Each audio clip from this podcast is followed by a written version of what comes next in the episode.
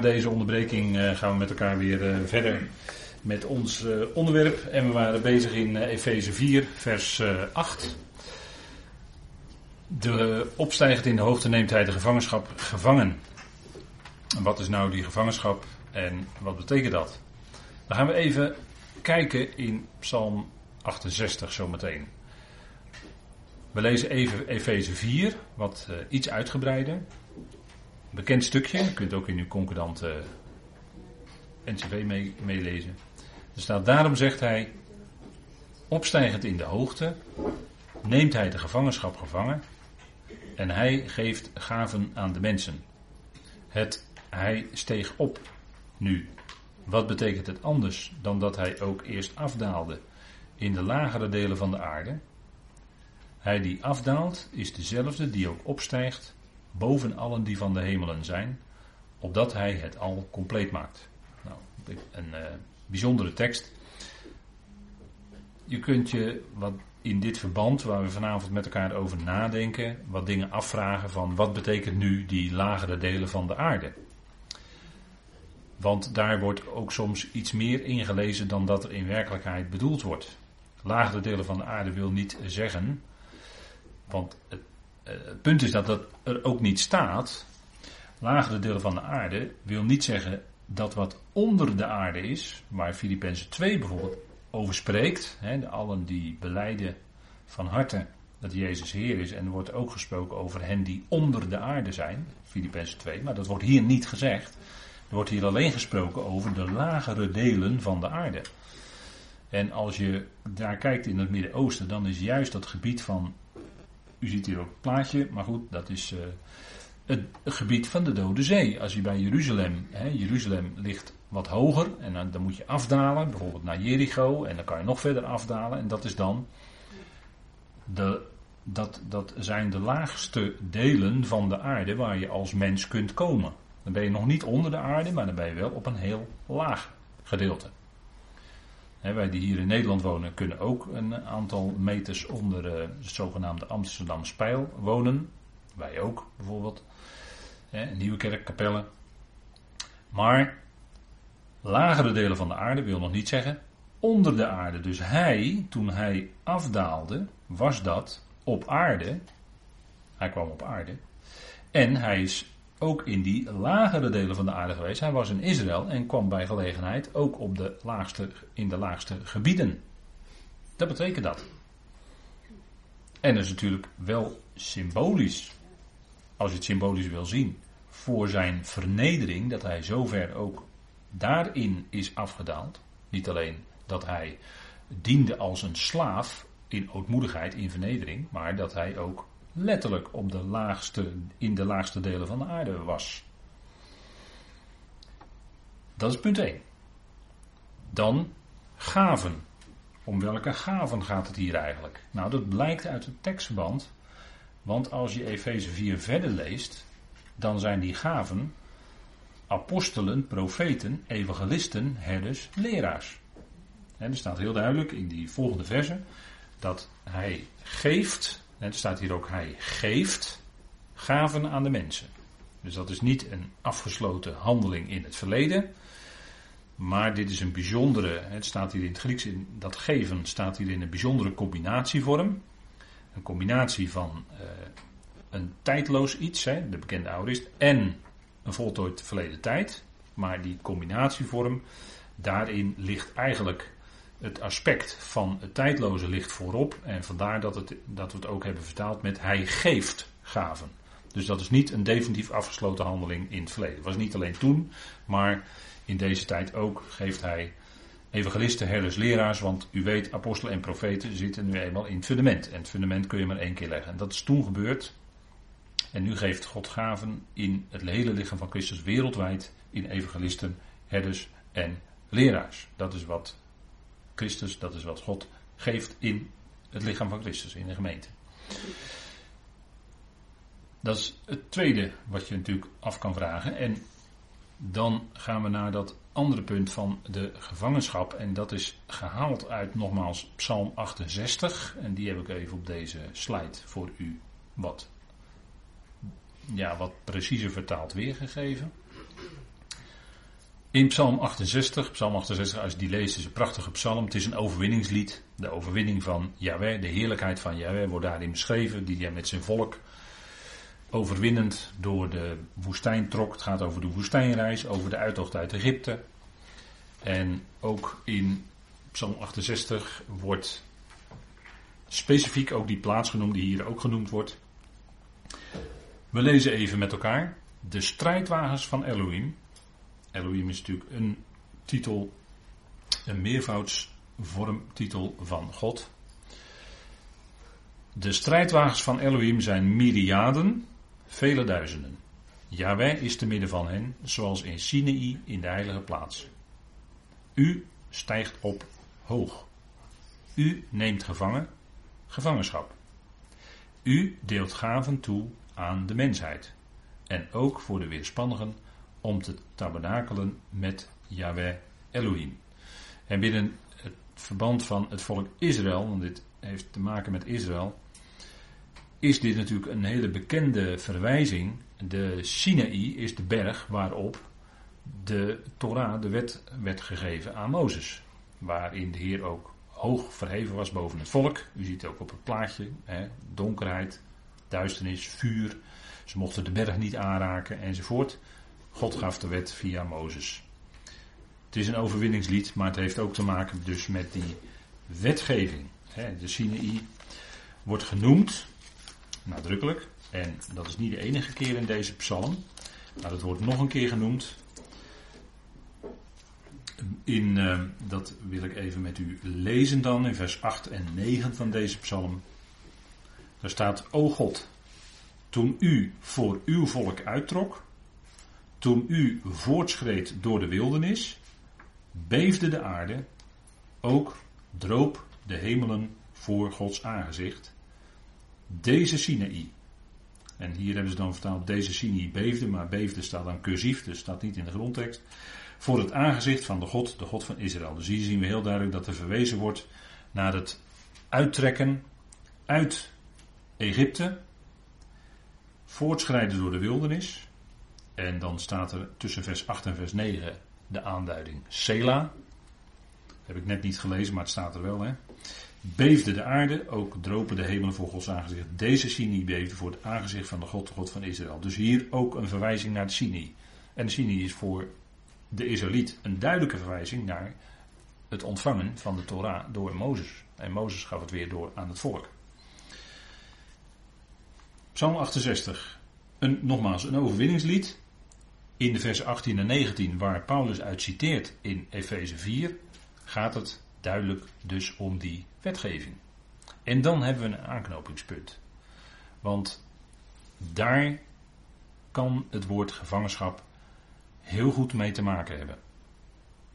Kijk, de gevangenschap, als je kijkt in andere brieven van de apostel Paulus, dan lees je bijvoorbeeld in Romeinen 7 hoe Paulus dat ervoer. En het woord gevangenschap, gevangen, dat zijn woorden die in een iets andere vorm ook vaker voorkomen.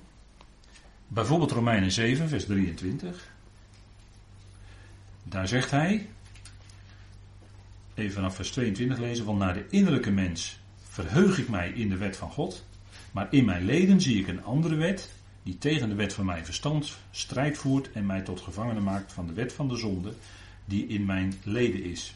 En u ziet het hier, het verband met de wet van God en het tot gevangenen voeren onder de wet van de wetmatigheid van de zonde. Paulus ervoer dat onder de wet.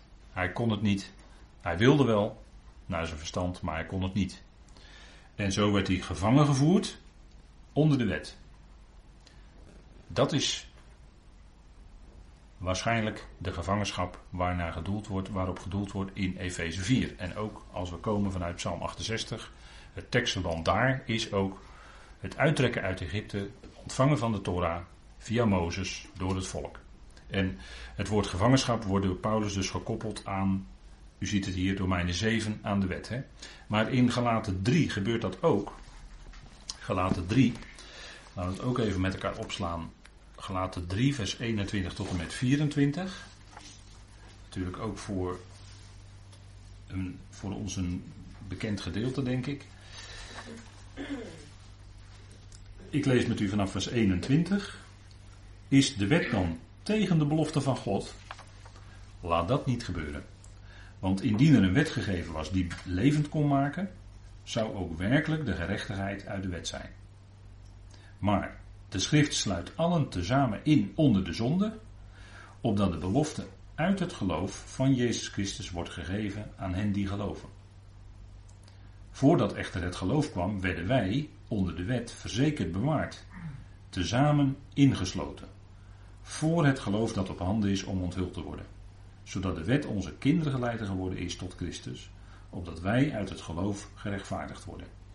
Dus hier ziet u in vers 23, onder de wet verzekerd bewaard, en daar wordt het nagenoeg hetzelfde woord, iets andere werkwoordsvorm, maar nagenoeg hetzelfde woord gebruikt als gevangen nemen, wat ook in Efeze 4 wordt gebruikt. Dus hier opnieuw, in verband met de wet, was het, als was het, een gevangenschap. En dat is denk ik wat, uh, uh, dan heeft het er toch alles van, in Efeze 4, dat die gevangenschap, hè, dat is het, het leven, hè, het gevangen zijn onder de wet, dat de Heer dat gevangen heeft genomen. Efeze 4 zegt, opstijgend in de hoogte neemt hij de gevangenschap gevangen en geeft gaven aan de mensen. Want nu is het de tijd van genade. Nu is het niet de tijd van de wet van Mozes, nu is de tijd van genade. De gelovige leeft in de vrijheid, in Christus. En dat is een andere situatie dan het gevangen zijn onder de wet. dat is natuurlijk een, uh, het is natuurlijk, een, uiteraard is het een beeldspraak die gebruikt wordt. Hè? Gevangenschap, gevangen. En zoals Paulus gebruikt dat ook in uh, Galaten 3 vers 23. Dat die wet werkte als een gevangenschap. Daarin waren ze ingesloten, besloten, zaten ze opgesloten. En dat heeft de Heer dan meegenomen. Hè, de tijd van die wet van Mozes, dat is niet meer zo we leven niet langer onder de wet, zegt Paulus in Romeinen 6 bijvoorbeeld, maar onder de genade. En dat is een heel andere leefomgeving, dat is een heel ander leefklimaat. En ook gezien het tekstverband, want Efeze 4 staat natuurlijk in een zeker tekstverband. Hier gaat het om onze wandel en gedrag als gelovigen. En wat God geeft, Eerst in die eerste verse van Efeze 4 gaat het over de eenheid. Zeven punten van eenheid. En dan gaat het over gaven die gegeven worden. En dan is vers 8 tot en met 10 eigenlijk een tussen, je zou kunnen zeggen, een tussengeschoven gedeelte in het betoog van Paulus. Want als je zou lezen Efeze 4, vers 7 en je gaat in vers 10 direct verder lezen. En je weet niet wat er in vers 8 en 9 tussen staat, dan mis je dat eigenlijk niet. Maar dit is wel een hele nadrukkelijke tussenvoeging, uiteraard. Het moet er staan en het staat er ook. Vers 7 zegt, Efeze 4. Aan ieder van ons nu werden genade gegeven in overeenstemming met de maat van het geschenk van Christus. En dan staat er verder in vers het tussengeschoven gedeelte is dan vers 8 tot en met 10. En dan gaat het in vers 11 verder. En deze geeft zowel apostelen als profeten. Als evangelisten, als herders en leraars. Dus u ziet, je zou in vanaf vers 7 zo kunnen doorlezen in vers 11. Eigenlijk is vers 8 tot en met 10 een tussengeschoven gedeelte. En dat heeft natuurlijk een duidelijke reden. Het moet er staan. Wat, wat, wat heeft Christus gedaan? Hij heeft afgedaald en hij heeft die gevangenschap die de wet was, heeft hij meegenomen. En hij brengt alles via de gemeente, want het gaat hier natuurlijk om de gemeente. De hele Efezebrief draait helemaal om de gemeente, het lichaam van Christus, de plaats van Christus, plaats van de gemeente dus ook verhoogd met hem boven. En hij geeft tot opbouw van de gemeente die gaven die daar staan, tot aanpassing van de heiligen. Nou, dat is het betoog, hè, dat is het tekstverband. En die gemeente die leeft en staat in genade. Hè, vers 7 wordt ook duidelijk gesproken over de genade. Aan ieder van ons nu werd de genade gegeven in overeenstemming met de maat van het geschenk van Christus. Nou, dat een en al genade, hè, vers 7. Dus die hele gemeente die leeft van genade en van genade gaven, van geschenken die hij geeft. En daartoe moet, moest eerst de wet opzij, die werd door Christus vervuld. Vervuld, hij is afgedaald in de nederste en de laagste delen van de aarde. Die wet is vervuld door hem. Torah werd vervuld. En daarmee heeft hij dat gedaan wat nodig was. Zo heeft hij het vervuld, weggedaan en kan de gemeente voluit leven in en van en onder en uit genade. Nou, dat is het tekstverband en dan is het logisch dat, uh, is het eigenlijk veel logischer dat die, dat die gevangenschap ook vanuit Psalm 68 bekeken te maken heeft met de wet, de Torah van Mozes zoals die gegeven werd, dat dat die gevangenschap was. Met daarbij nogmaals Romeinen en Galaten wat we gelezen hebben. Goed, we gaan naar de volgende vindplaats die eventueel moeilijkheden kan opleveren bij het lezen. En dat is 1 Petrus 3. En u zegt u nou dat lees ik niet elke dag. Maar Petrus die spreekt over iets bijzonders. En ik denk dat het toch goed is om dat even met elkaar vast te stellen. Te kijken wat bedoelt Petrus daar nu eigenlijk? En is dit aanleiding om te veronderstellen dat de Heer zelf in zijn dood, terwijl hij dood was, iets heeft gedaan? Want dat wordt dan gedacht hè, uit 1 Petrus 3, bijvoorbeeld. We lezen even met elkaar. Ik heb het op de slide gezet, maar leest u mee. Omdat ook Christus eenmaal aangaande de zonden voor ons gestorven is, de rechtvaardige voor de onrechtvaardige, opdat hij ons naar God zou leiden, ter dood gebracht inderdaad in het vlees, maar levend gemaakt geworden in de geest. Waarin hij, ook gaande naar de geesten in de gevangenis, verkondigd heeft aan hen die eens weerspannig waren, toen het geduld van God wachtte in de dagen van Noach, terwijl de ark toebereid werd waarin weinig, dat is acht zielen, uitgered werden door water. Nou, dat is wat Peter zegt in 1 Petrus 3, in die versen. Nu wordt er verondersteld, en ook in dat stukje wat u uh, gelezen heeft, waarschijnlijk in, van CIP, dat die geesten, dan wordt er de indruk gewekt dat die geesten in de gevangenis, want hier hebben we weer de gevangenis, dat het gaat om die mensen die dan met Christus meegevoerd zijn en dat aan die mensen verkondigd is. Christus heeft zijn overwinning geproclameerd, zo wordt er dan gezegd, aan die mensen die in die gevangenis waren of in de schoot van Abraham. En die heeft hij meegenomen, kijk maar in Efeze 4, naar de hemel. Zo wordt er dan even heel kort door de bocht, zeg ik het nu, wordt, er, wordt het gezegd. Hè? Maar is het nu ook zo dat Petrus het daarover heeft? Waar heeft hij het eigenlijk over? Heeft hij het hier over de Heer toen hij dood was? Want dat wordt dan gezegd. Of gaat het om iets anders? We gaan even nauwkeuriger lezen. Het tekstverband van dit stukje is dat Petrus heeft over dat de gelovigen kan, de gelovigen hier uit de besnijdenis, de gelovigen kunnen lijden terwijl ze goed doen. Dat heeft Christus ook gedaan. Die deed goed en toch leed hij. Dat is wat Petrus zegt. En dan, gaat hij, dan steekt hij even in deze verse iets dieper door en laat hij iets zien dat hij, Christus, als de rechtvaardige, met de hoofdletter, gestorven is voor de onrechtvaardigen, dat zijn natuurlijk eigenlijk alle mensen, opdat hij ons, gelovig uit de besnijdenis, naar God zou leiden. En dan zegt hij, ter dood gebracht inderdaad in het vlees. Dus hij is, eh, Petrus wist als geen, weet als geen ander dat hij, Christus, gekruisigd en gestorven, maar ook opgestaan is. Ter dood gebracht inderdaad in het vlees, dat is gebeurd. Maar levend gemaakt geworden in de geest. En daar getuigde Petrus van, dat hebben we gelezen.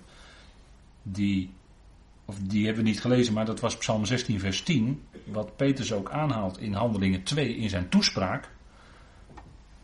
Dat de Heer is levend gemaakt. Hij citeerde uit Psalm 16. U maakt mij het pad van het leven bekend. Dat is in feite een prachtige Hebreeuwse uitdrukking voor de levendmaking. En hier zegt hij, maar levend gemaakt geworden in de geest. Waarin hij, en dat slaat terug niet op zijn dood, maar dat slaat terug op zijn levendmaking in de geest. In de levendmaking in de geest, daarin heeft hij de, aan de geesten in de gevangenis verkondigd. Er staat niet geëvangeliseerd, er staat hier verkondigd. Dat is het, dat is het woord kerusso in het Grieks. Dat betekent iets verkondigen, iets nadrukkelijk proclameren. Of je mag misschien ook zeggen iets afkondigen dat iets zo is. Zijn verhoging in zijn levendmaking. Want Petrus heeft het over zijn verhoging. Hij in, in de levendmaking in de geest, daarin is hij naar de geesten in de gevangenis gegaan en heeft verkondigd. Aan hen die eens weerspannig waren. Hij heeft geproclameerd aan de geesten in de gevangenis. En dan moet je als bijbellezer je afvragen, bijbellezer je afvragen, wat zijn eigenlijk die geesten in de gevangenis? Als je wat weet wat de schrift zegt over de mens, dan wordt de mens wel genoemd een ziel. Een mens is een ziel. Maar er wordt nergens in de Bijbel gezegd dat de mens een geest is. Een mens is een ziel. Een mens is geen geest. Mensen worden nooit aangeduid met geesten. Geesten, dat zijn geestelijke wezens. En daar is, daarvan weten we uit de brief van Paulus dat daar een hele hiërarchie in is. Soevereiniteiten, heerschappijen, tronen, gevolmachtigden enzovoort. Dus een hele hiërarchie. Maar dat zijn allemaal geesten, boodschappers, hemelse boodschappers. Geesten. Die geesten in de gevangenis, waar moet je dan aan denken? Nou, Peters die zegt daar in zijn tweede brief ook iets over. Waarschijnlijk wordt daarop gedoeld. En dat zijn weerspannige geesten in de dagen van Noach. Want in de dagen van Noach was nogal wat aan de hand. En kennelijk uh, waren die geesten uh, weerspannig. En zijn ze toen, als het ware, um, vastgezet in een gevangenschap. En uh, een geest heeft licht nodig om om, laten we maar zeggen, energie te hebben om zich te kunnen verplaatsen, dingen te kunnen doen. Maar als geesten dan in duisternis zijn, dan worden ze daarin vastgehouden. Dat is wat Judas ook zegt. Laten we even kijken in 2 Petrus 2 vers 4. Die geest in de gevangenis. Dat is dezelfde Petrus, dus die gaat in zijn tweede brief daar ook iets over zeggen.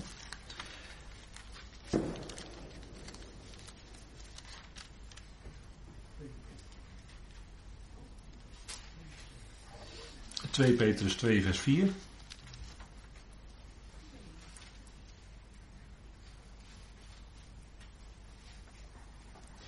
En met name die tweede Petrusbrief die gaat ook over de nabije eindtijd, waarin Israël enorm onder druk zal staan.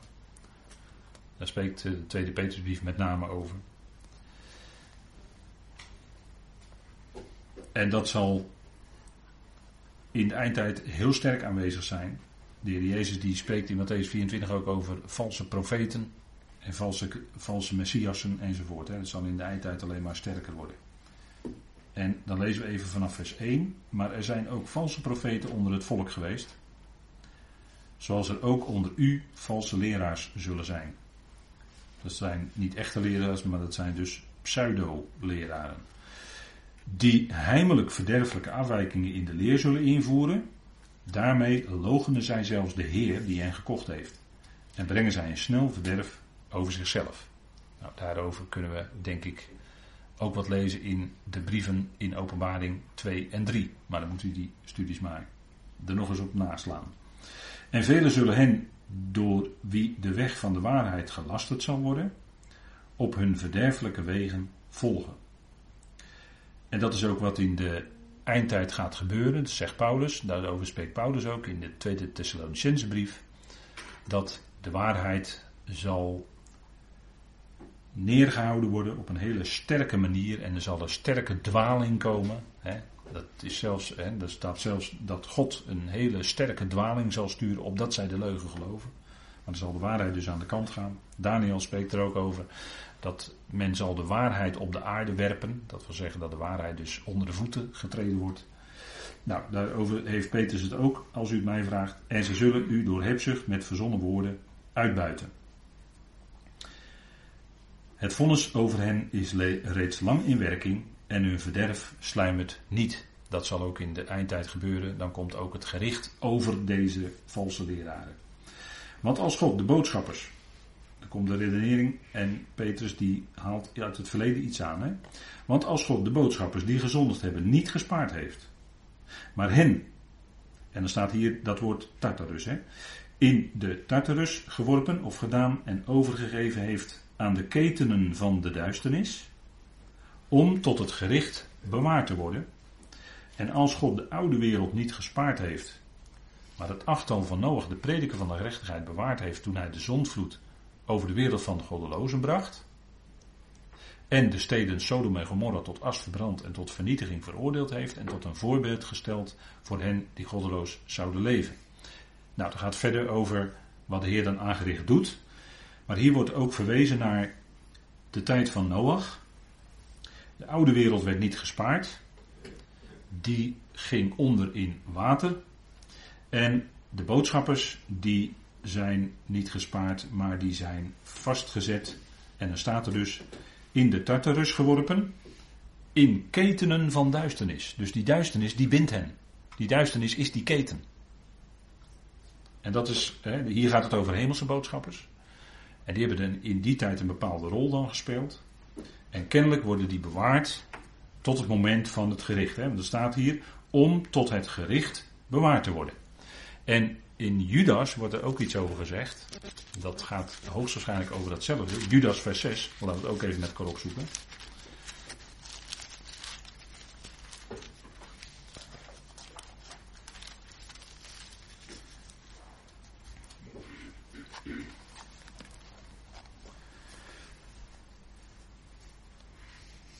Judas vers 6. En de boodschappers die hun oorspronkelijke staat niet hebben bewaard, maar hun eigen woonplaats verlaten hebben, heeft hij voor het gericht van de grote dag met, en dan staat er eigenlijk niet eeuwig, maar dan staat er onwaarneembare boeien in de duisternis in bewaring gesteld. Dus je ziet hier opnieuw dat die duisternis dus een beperkende invloed heeft op die boodschappers. En het gaat hier om hemelse boodschappers die zijn daarin vastgezet tot de dag van het gericht. En die dag van het gericht, die is bezig te komen. En nu zou je mogelijk kunnen denken, maar dat is een suggestie van broeder nog. Nu zou je mogelijk kunnen denken aan openbaring 9, wie dat zijn. En misschien kun je ze daarmee identificeren. Maar ik zeg nogmaals, mogelijk hè, het is een mogelijkheid. Openbaring 9. En het gaat om de zesde boodschapper die dan bazuint. En we lezen even met elkaar vanaf vers 14.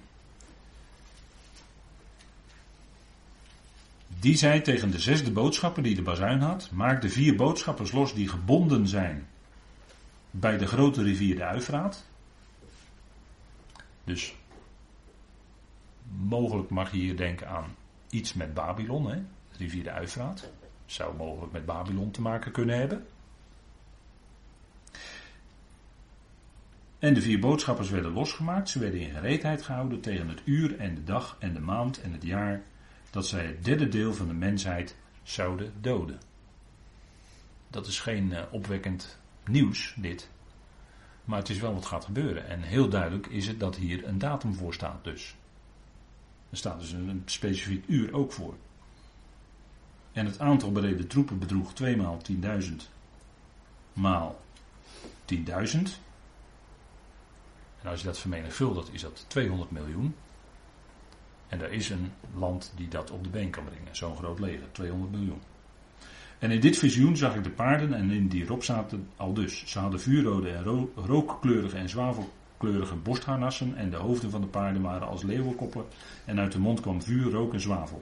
Door deze drie werd het derde van de mensen gedood.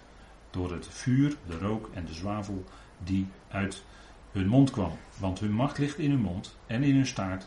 Want hun staarten zijn als slangen met koppen eraan en daarmee brengen zij schade toe. En Johannes probeerde te beschrijven wat hij zag. En lijkt het schorpioenachtig, maar het lijkt ook helikopterachtig. Uh, ja, wat het ook is. We kunnen het moeilijk vaststellen, maar het zou zomaar kunnen. Maar in ieder geval spelen die vier boodschappers, die dus vastgehouden worden bij de vierde Uifra, die spelen hier een belangrijke rol in. En dit, dat zijn mogelijk die boodschappers die vastgehouden worden sinds de dagen van Noach. En die worden gereed gehouden van het gericht. En zij zullen zelf dan op dat moment natuurlijk ook het gericht ondergaan. Want heel Babylon gaat natuurlijk vallen. En al die geestelijke machten met Babylon. Dus nu zijn we wat afgedwaald, zegt u, van 1 Petrus 3. Maar dit is een verband wat goed mogelijk is En wat dus duidelijk maakt dat we hier te maken hebben met geestelijke machten en totaal niet met mensen. Het gaat hier totaal niet over mensen. Het gaat over geestelijke machten, het gaat over boodschappers, hemelse boodschappers. Petrus legt in ieder geval dat verband nadrukkelijk en Judas vers 6 lijkt dat hetzelfde te zeggen. Schrift met schrift vergelijken, dat is wat we doen. En dan lijkt het erop dat inderdaad die geesten, hemelse boodschappers, dat die een belangrijke rol spelen in dit geheel. Dus ik denk dat we hier te maken hebben hè, met 1 Petrus 3, dat het gezien de omstandigheden, dat het alles te maken heeft niet met mensen, maar met geestelijke machten. Dus dan gaat eigenlijk dat hele, die hele gedachtegang dat de Heer in zijn dood gepredikt zou hebben aan mensen in een gevangenis, dat gaat helemaal aan de kant. Dat kun je, dat kun je uit de schrift helemaal niet hard maken. Dat kun je helemaal niet. Dat, dat kan niet. Goed, we gaan naar de volgende. Nummertje 5 alweer. 1 Petrus 4, dat is ook een moeilijke tekst. Die ook wel eens wordt aangehaald. Waarin men dan ook de gedachtegang ophangt. Waaraan men dan ook de gedachtegang ophangt. Naar aan uh, dat de Heer in zijn dood, terwijl hij dood was, iets heeft gedaan. 1 Petrus 4 vers 6. Daar staat, want hiertoe is ook aan doden een evangelie verkondigd opdat zij gericht zouden worden, inderdaad naar de mens in het vlees, echter zouden leven naar God in de geest. En als je dit zo leest, dan lijkt het net alsof inderdaad aan dode mensen iets verkondigd is. Waar het echter om gaat, is als je kijkt in het tekstverband, dan gaat het over een ander gedrag met het oog op het gericht. Vers 5. 1 Petrus 4 vers 5. Petrus die wijst hen op het gedrag in overeenstemming met die boodschap die zij hebben gehoord. En dat het niet aangaat om eh, mee te gaan met de anderen in allerlei zaken. Vers 3 noemt losbandigheid, begeerte, dronkenschap, zwelgpartijen, drinkgelagen, drinkgelagen en allerlei walgelijke afgoderij.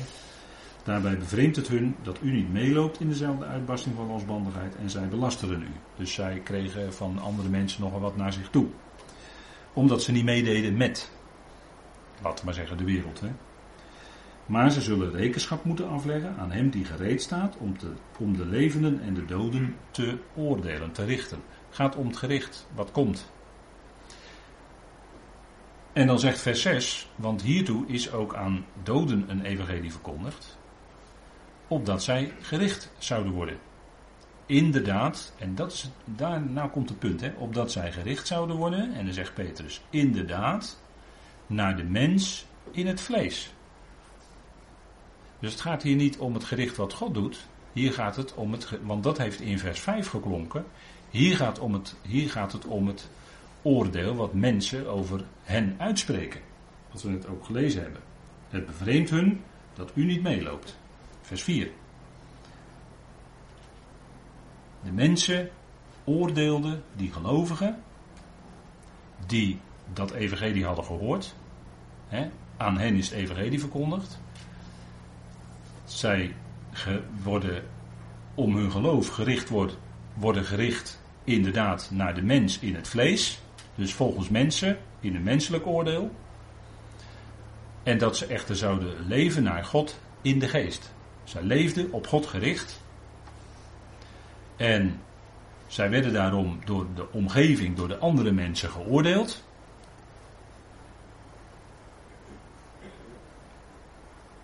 Want zij hadden dat evangelie gehoord, dat had geloof in hen gewekt en zij leefden daarnaar.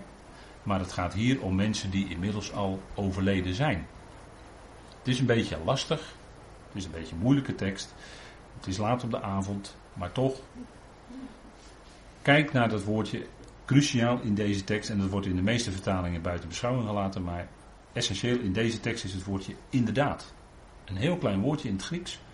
Maar het staat er wel heel nadrukkelijk. En er wordt daarmee gehaakt aan een menselijk oordeel over die gelovigen. Die gelovigen die inmiddels overleden waren, die het evangelie hadden gehoord, aan hen was het evangelie verkondigd, zij leefden daarnaar, ze werden daarom geoordeeld door andere mensen. Maar ze leefden gericht op God in de geest. Maar ze zijn nu dood. Dat is eigenlijk wat deze tekst zegt. Nogmaals, het is een lastige tekst. Maar even iets vanuit het tekstverband bekeken. Dan denk ik dat in vers 5 is al gesproken over het gericht van God, wat nog in de toekomst ligt. Goed, we gaan door naar nummertje 6 alweer, de zesde tekst. Jona. Jona wordt ook nog wel eens aangehaald als, dat gebeurt niet zo vaak, maar ik heb dat wel een paar keer gehoord. Jona wordt dan aangehaald als zou dat een bewijstekst zijn dat er als iemand overleden is toch leven is. Dat er toch bewustzijn is. Jona, bekende tekst, Jona 2. En Jona bad tot Jaweh zijn Elohim vanuit de ingewanden van de vis.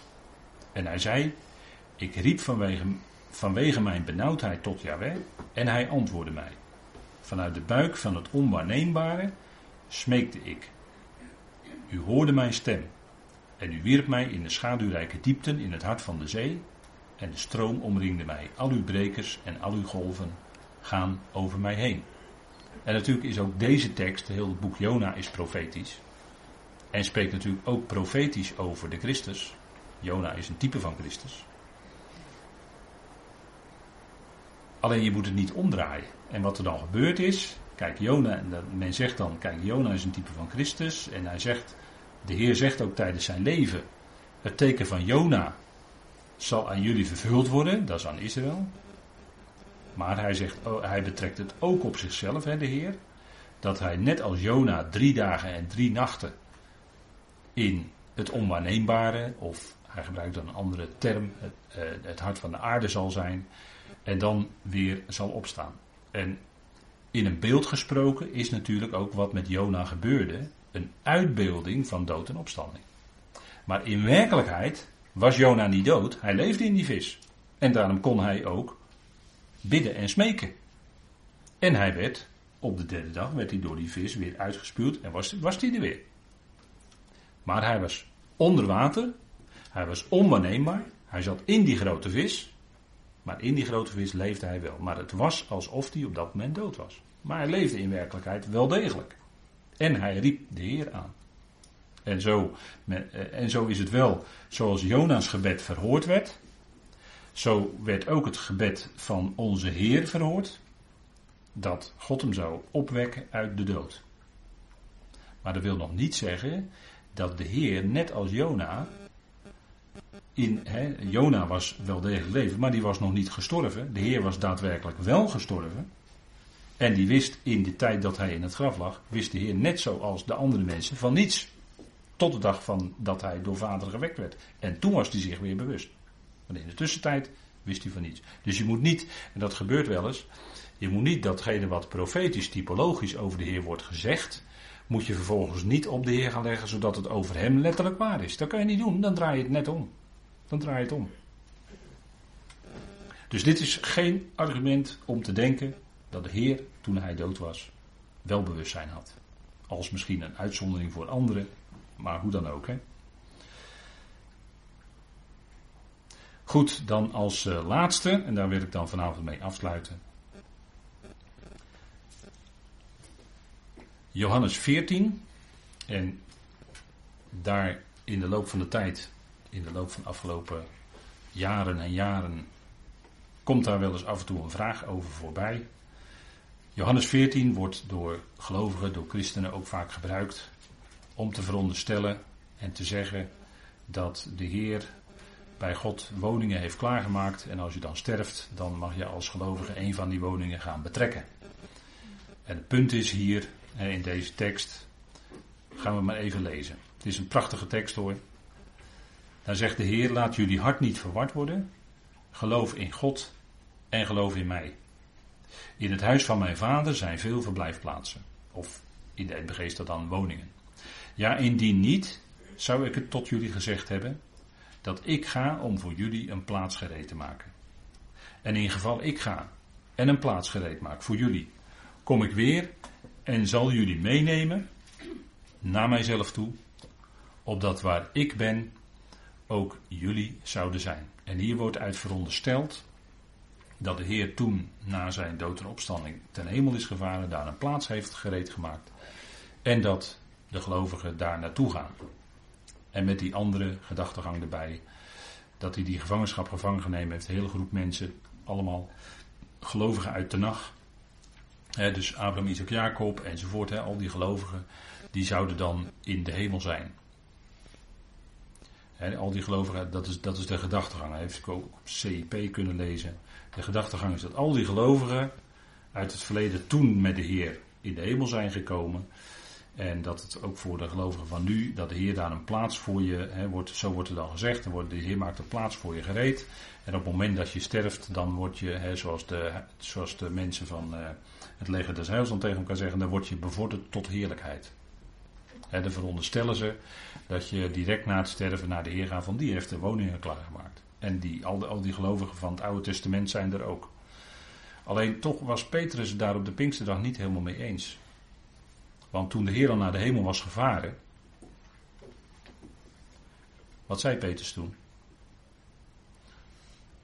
Petrus zei in zijn toespraak: David is niet opgevaren naar de hemel. Dus David is niet in de hemel. Ook na, na de, heer, de hemelvaart van de Heer. David is daar niet. Dus in de gedachtegang Abraham, Isaac, Jacob wel en dan David niet? Is dan David niet in de hemel? Maar David was toch een gelovige tot en met. Paulus zegt dat ook in Handelingen 13. David is niet opgevaren naar de hemel. Dus dat, dat, dan kom je toch op iets wat. Klopt niet, het klopt niet. Want dan zou dat ook moeten kloppen, maar dat klopt dus niet. Nou, de Heer zegt hier van. En dan denken veel mensen van, in het huis van mijn vader zijn veel verblijfplaatsen. En dan denkt men aan de hemel. En dan kun je er ook nog eventueel het Nieuw Jeruzalem bij bedenken, want daar zijn natuurlijk ook heel veel verblijfplaatsen, dat is heel groot. Maar wat is nu in Johannes, in Johannes 14, hè? als we het hebben over Johannes, wat is nu het huis van de Vader? Wat is het huis van de Vader? De tempel, ja. Kijk maar in Johannes 2, hetzelfde evangelie.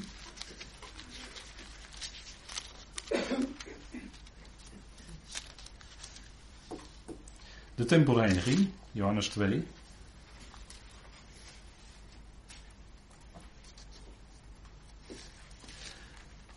Zij zeiden dan tegen hem: Wie bent u? Sorry.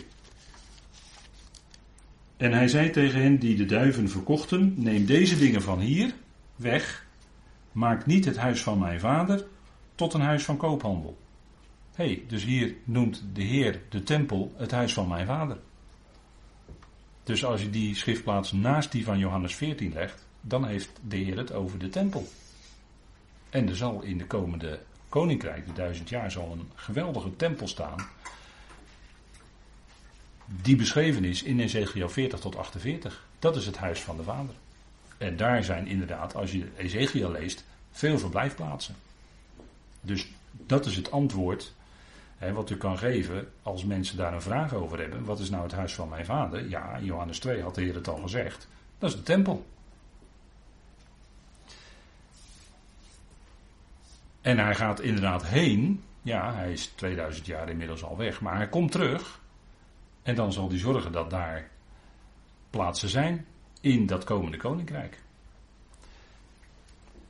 En dat is met Johannes steeds aan de hand. Als je dus Johannes leest, dan uh, verplaatst Johannes je eigenlijk al, hè, of de, de, de, Joodse mensen over wie het gaat in Johannes, hè, is natuurlijk van de besnijdenis, dan verplaatst Johannes die mensen al in het koninkrijk. En dan beschrijft hij het in feite als was het, als was het al in het koninkrijk. En zo kun je een aantal teksten ook verstaan. En daar wil ik dan mee afsluiten. Bijvoorbeeld in Johannes 8, vers 51. Daar zegt de Heer. En dat is een heel nadrukkelijke uitspraak, want dat is twee keer dat amen. Hè? Amen, amen, ik zeg jullie. Voorwaar, voorwaar, ik zeg jullie. Als iemand mijn woord in acht genomen heeft, zal hij beslist de dood niet zien. En dan staat er in de vertaling natuurlijk tot in eeuwigheid, maar er staat voor de eon. Hij zal de dood niet zien voor de eon. Dus dat, wil niet zeggen dat dan zo iemand niet zal sterven. Nee, het wil zeggen dat iemand leven zal hebben. Want de Heer predikte dat koninkrijk, koninkrijksevangelie.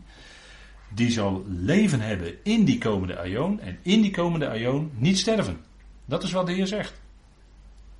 Dus hij spreekt hier al over de komende aion. Hij spreekt niet over nu. En dat geldt ook bijvoorbeeld in Johannes 11. En zo zijn er nog meer, maar ik geef dan twee even aan u mee ter illustratie. In Johannes 11, vers 26, dan gaat het over Lazarus. Hè?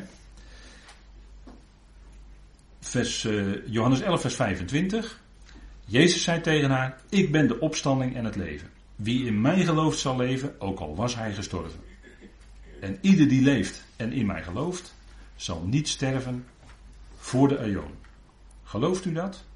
Dus hier zegt de Heer het opnieuw. Hè? Ieder die leeft en in mij gelooft, zal niet sterven voor de eon. Die zal eonisch leven hebben. Die zal blijven leven in de komende eon.